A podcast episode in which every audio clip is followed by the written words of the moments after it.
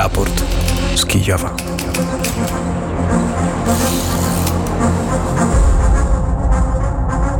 Warszawie minęła godzina 9.32 w raporcie z Kijowa. Wita się z Państwem Artur Żaka. Realizuje tę audycję Michał Tęsty. Mówię te słowa do Państwa z Lwowa i zanim przeniesiemy się do Kijowa i może dalej na wschód, jeżeli uda nam się połączyć z naszym współpracownikiem e, Kubą Stasiakiem, który jest teraz, e, działa na odcinku kupiańskim, to połączymy się z Kubą, ale zanim to nastąpi, garść informacji, które w 559 dniu rosyjskiej inwazji Rosji na Ukrainę przygotowała Daria Hordiko. W obwodzie zaporowskim siły zbrojne Ukrainy zajęły pozycje za rowami przeciwczołgowymi i tak zwanymi zębami smoka, podaje raport Instytutu Studiów nad Wojną. Jednocześnie analitycy Instytutu nie są gotowi ocenić, czy siły ukraińskie przełamały tę linię obrony, ponieważ na tych terenach nie odnotowano ciężkiego ukraińskiego sprzętu.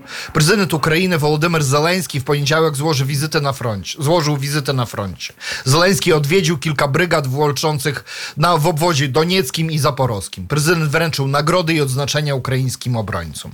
Ministerstwo Obrony Federacji Rosyjskiej ponownie poinformowało o zestrzeleniu dronów w obwodach moskiewskim, kałuskim i twerskim. Niektóre loty na moskiewskich lotniskach zostały odwołane i opóźnione. Na spotkaniu w Soczi prezydent Turcji i Rosji e, nie osiągnęli porozumienia w sprawie odnowienia korytarza zbożowego na Morzu Czarnym. Według Erdoana alternatywna opcja, która została umieszczona w porządku obrad, nie spełniła oczekiwań pod względem bezpieczeństwa. Według New York Times Kim Jong-un przygotowuje się we wrześniu do wizyty w Rosji. Jego spotkanie z Putinem może odbyć się we Władywostoku, dokąd północno-koreański przywódca przyjedzie pociągiem pancernym. Waszyngton uważa, że podczas spotkania omówione zostaną kwestie dostaw broni do Moskwy. Fra Papież Franciszek przyznał, że jego słowa w Wielkiej Rosji zostały błędnie sformułowane.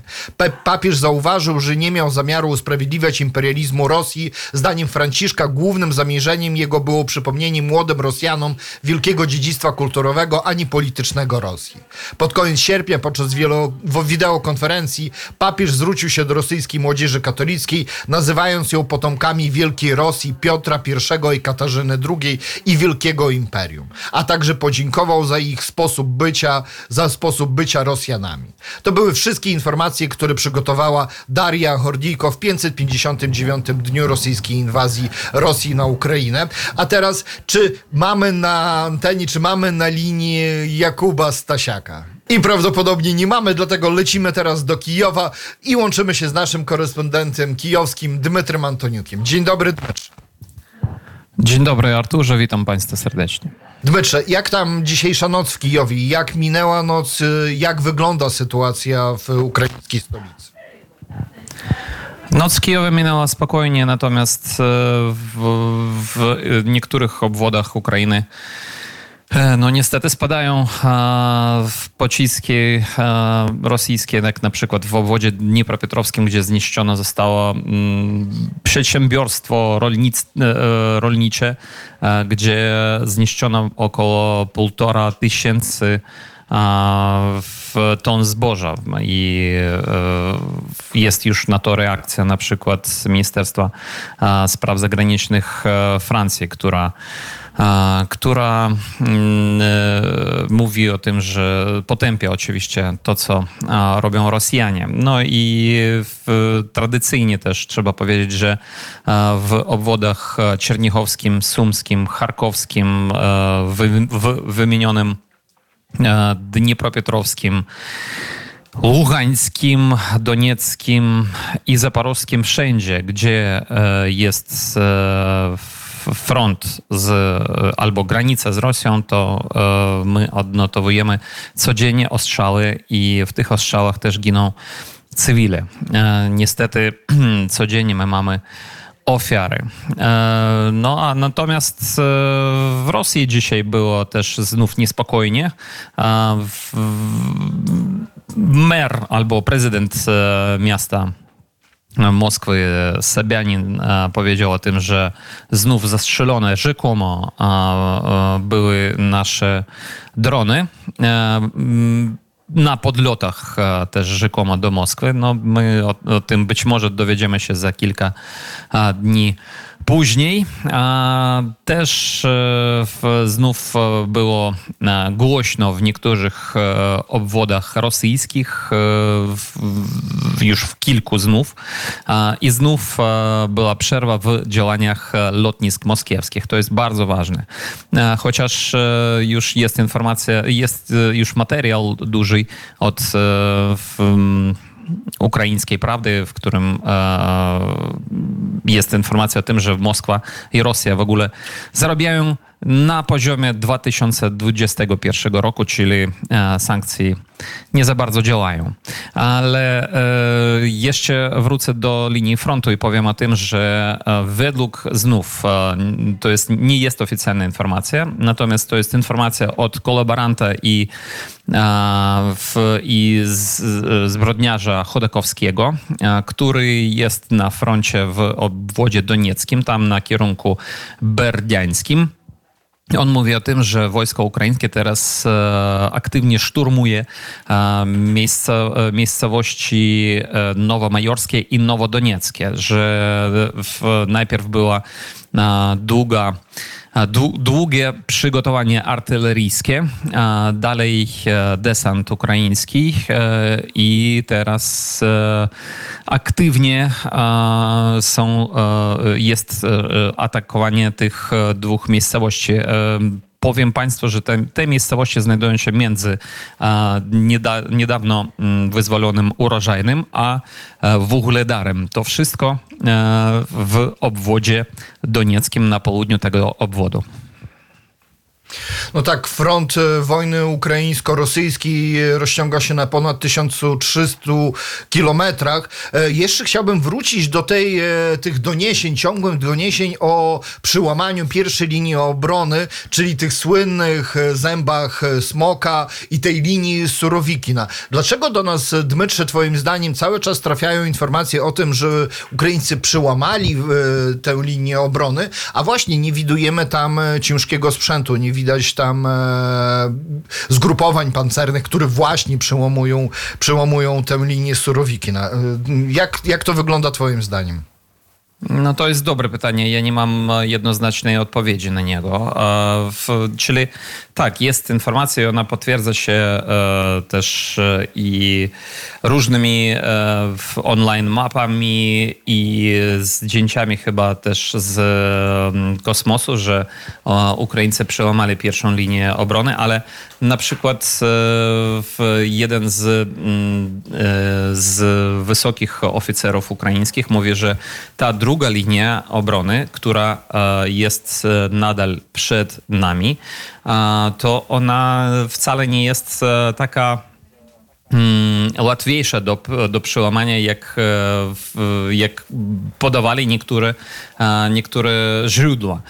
Także być może dlatego my nie widzimy ciężkiego sprzętu już za tą drugą też linią, chociaż jest też póki co niepotwierdzona informacja o tym, że piechota ukraińska już jest nawet za, być może za drugą linią obrony rosyjskiej. Tam w, przypominę Państwu, że to, że chodzi teraz o już obwód zaporowski i kierunek tokmachski i melitopolski.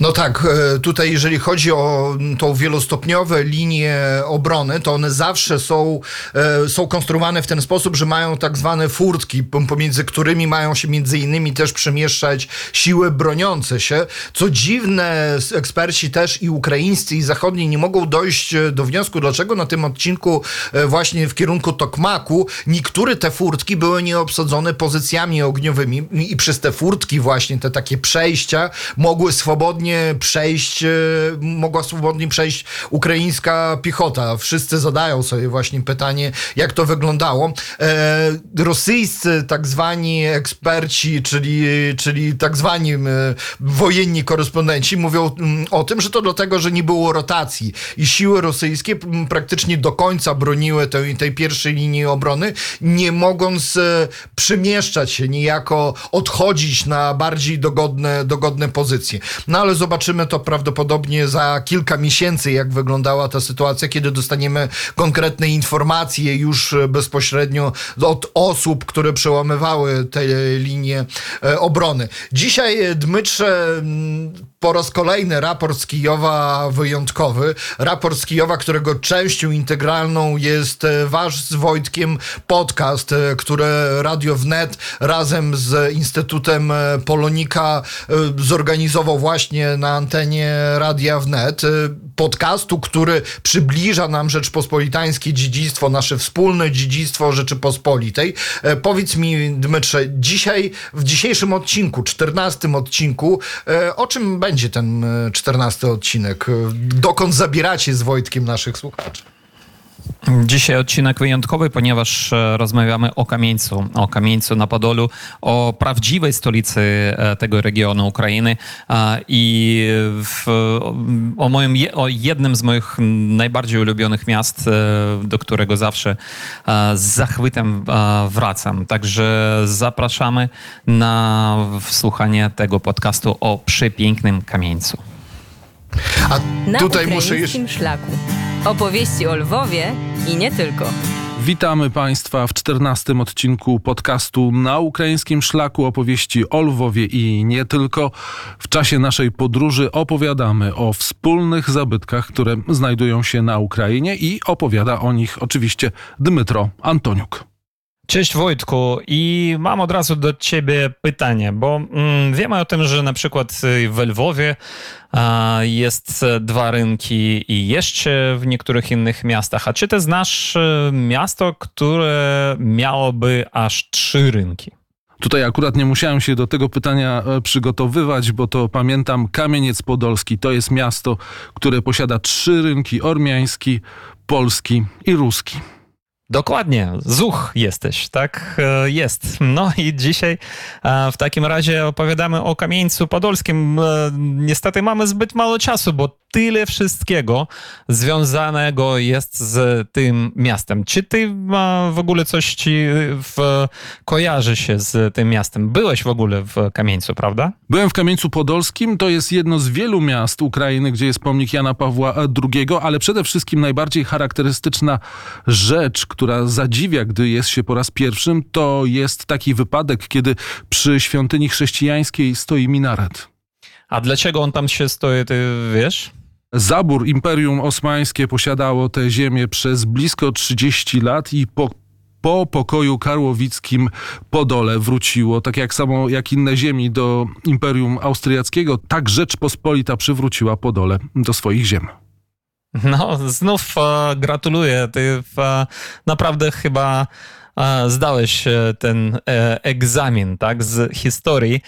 Tak jest, naprawdę. W 1672 roku sultan Mehmed IV ze swoim, ze swoim wojskiem e, podszedł pod ściany kamieńca podolskiego i niestety zdobył e, to miasto i wtedy padł e, stary zamek.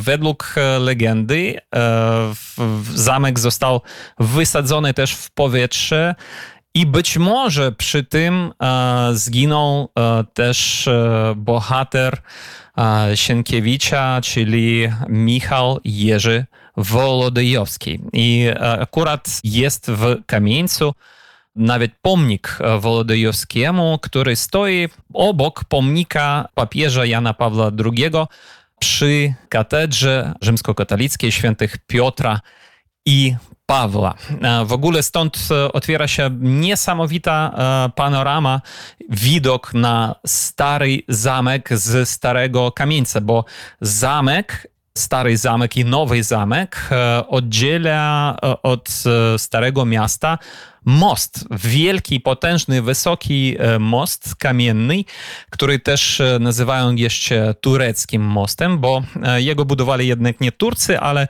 Turcy jego bardzo zmienili podczas swojej okupacji albo pobytu kamienieckiego. Kamieniec znajduje się na takim płaskowyżu, który przypomina z lotu ptaka podkowę. I z wszelkich stron kamieniec jest otoczony rzeką Smotryć. I co ciekawe, w czasach świetności tego miasta, w XVI na przykład wieku, Wybudowane zostały tam dwie potężne bramy. Jest brama ruska i brama polska. I oni służyli jako szluzy, czyli w mm, czasie niebezpieczeństwa. Można, oni pełnili funkcję jeszcze dodatkową, kiedy oni podnosili poziom wody Smotrycza i nie było jak po prostu zdobyć to miasto z tej strony, tylko przez zamek, e, przez stary zamek, co i zrobili zresztą e, Osmanowie, bo Osmanowie zdobyli najpierw nowy zamek artylerią, a dalej już po prostu stary zamek e, nie mógł się bronić, bo był wybudowany jeszcze w czasach przed tym, jak artyleria była bardzo, została bardzo rozpowszechniona. Co jeszcze pamiętasz, Wojtku, z swojego pobytu w Kamieńcu? Dla Polaka być może jednym z ważniejszych miejsc jest katedra świętego Piotra i Pawła. Dokładnie. Katedra świętych e, Piotra i Pawła która jest jedną z najstarszych e, świątyń rzymskokatolickich e, na terenie dzisiejszej Ukrainy, bo jej presbyterium pochodzi z XIV wieku. E, dalej przez wieki była rozbudowywana. W XV, XVII też, w XVIII i w XIX nawet wiekach była rozbudowywana, więc dostawała kolejne style architektoniczne. Nawet jest tam i barok, e, jest i neogotyk, e, więc to bardzo ciekawe. Ale wrócimy do tego minareta, o którym wspominaliśmy na początku. Ten minaret postawiony został przez Osmanów oczywiście, bo podczas ich okupacji katedra świętych Piotra i Pawła była e, przerobiona na meczet. A po tym, jak kamieniec został wyzwolony, to postanowiono mm, nie burzyć e, tego minaretu, natomiast na e, szczycie, na, na górze tego minaretu postawić pozłoconą statuę Matki Bożej. I e, co ciekawe, że tam jest specjalny mechanizm, który nie pozwala burzy i bardzo silnemu wiatrowi zniszczyć tą statuę, ona po prostu się chwieje. Tak, tak, to jest. To jest e, naprawdę bardzo ciekawy mechanizm. Po ukraińsku to się nazywa Iwan Pokywan. Jeszcze e, ciekawe jest to, że można nawet e, wejść tam na prawie na szczyt tego minaretu, tylko trzeba mieć specjalne pozwolenie ojca proboszcza. I warto też jeszcze podkreślić to, że to jest też diecezja rzymskokatolicka od tego czasu, jak e, Ukraina odzyskała swoją niepodległość, ale e, ta diecezja była jedną z najpierwszych e, na ziemiach ruskich, ponieważ pochodziła z 1366 roku, proszę Państwa i została zniesiona dopiero przez Katarzynę II pod koniec XVIII wieku. W ogóle kamieniec e, zawsze był nazywany tarczą chrześcijaństwa, która broni chrześcijan przed muzułmanami. Dlatego być może też e, w kamieńcu było tak dużo rzymskokatolickich klasztorów i świątyń. I nie tylko rzymskokatolickich oczywiście, a i prawosławnych i grecko-katolickich też. Tylko wspominę, że w Kamieńcu swoje ośrodki mieli zakony dominikanów, dominikanek, trynitarzy, karmelitów, e, znów e, bosych, e, też jezuici, franciszkanie, brygitki, czyli niesamowita ilość e, tych e, zakonów i chyba po Lwowie to jest drugie miasto e, na Ukrainie, które posiada nawet po zniszczeniach w czasach komunistycznych tak dużo zabytków tego typu. Wspomniałem o e, zakonie dominikanów i podominikański e, klasztor i kościół świętego Mikołaja zachowali się e, i można tam wejść i zobaczyć przepiękne malowidła, które teraz są pod konserwacją i prace konserwatorskie są przeprowadzone też z pomocą Instytuta Polonika. Także zachęcamy bardzo proszę do e, podominikańskiego e, kościołu świętego Mikołaja. Fundacji Potockich na e, elewacji tego kościoła jest, jest ich herb Pilawa oczywiście.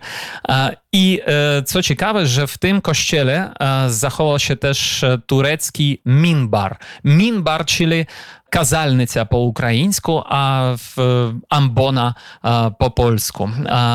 Ten minbar znajdował się najpierw e, w e, meczetu, który e, był w katedrze świętych Piotra i Pawła, a dalej został przeniesiony do świątyni świętego Mikołaja po dominikańskiej i na tym minbarze też są wybite daty powstań Polaków przeciwko Rosjanom. To jest bardzo ważne.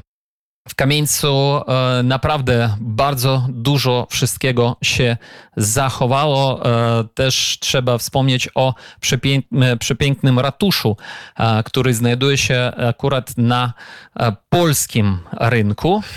Ten ratusz był niedawno też poddany remontowi.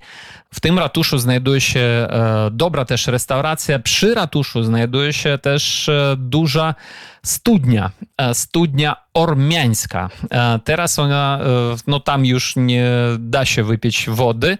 W tej studni znajdują się stroje z epoki. Można zrobić sobie takie no, fajne zdjęcia.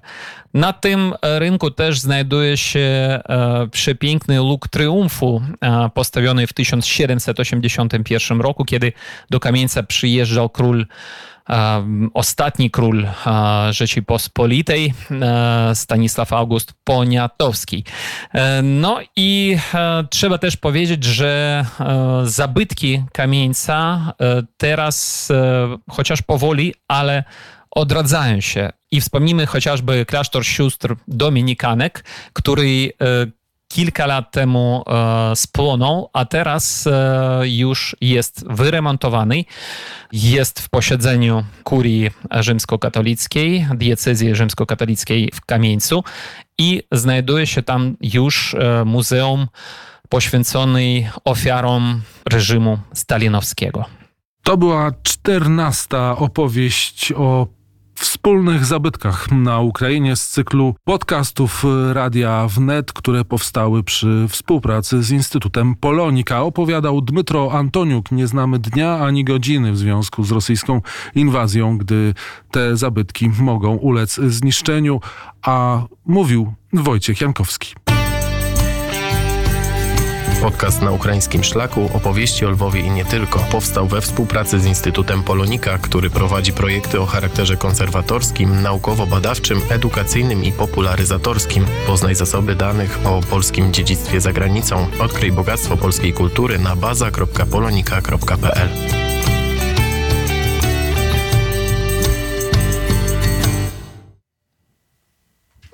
Instytut Polonika swoją opieką ogarnia rzesze zabytków Rzeczypospolitej. To są tak naprawdę setki obiektów i tych małych, i tych ogromnych. Dmytrze, a co byś chciał jeszcze dodać na temat tego przepięknego miasta, e, Kamieńca, które ciężko jest opisać w kilku czy też kilkunastu minutach?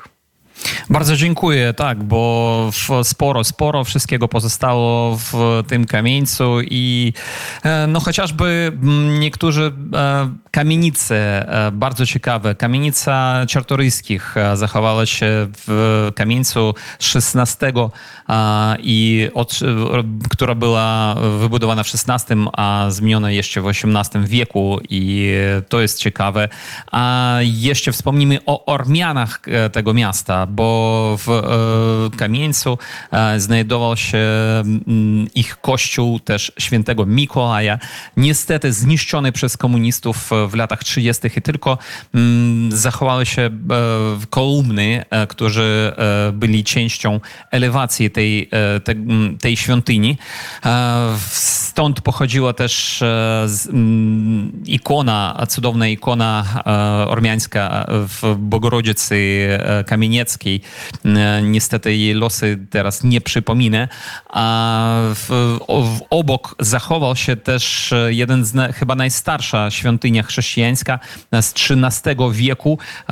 W, teraz ona nosi też, w, jest pod wezwaniem świętego Mikołaja, prawosławna, ale to wszystko dzielnica ormiańska. I w tej akurat dzielnicy też jest kamienica, która jest związana z przepiękną Bietynką, jak o niej pisał historyk polski Jerzy Lojek, czyli Sofia Glawone, Sofia Dawid, Sofia Potocka, na, na część której była nazwana Sofijówka, Zofijówka, przepiękny park w Humaniu.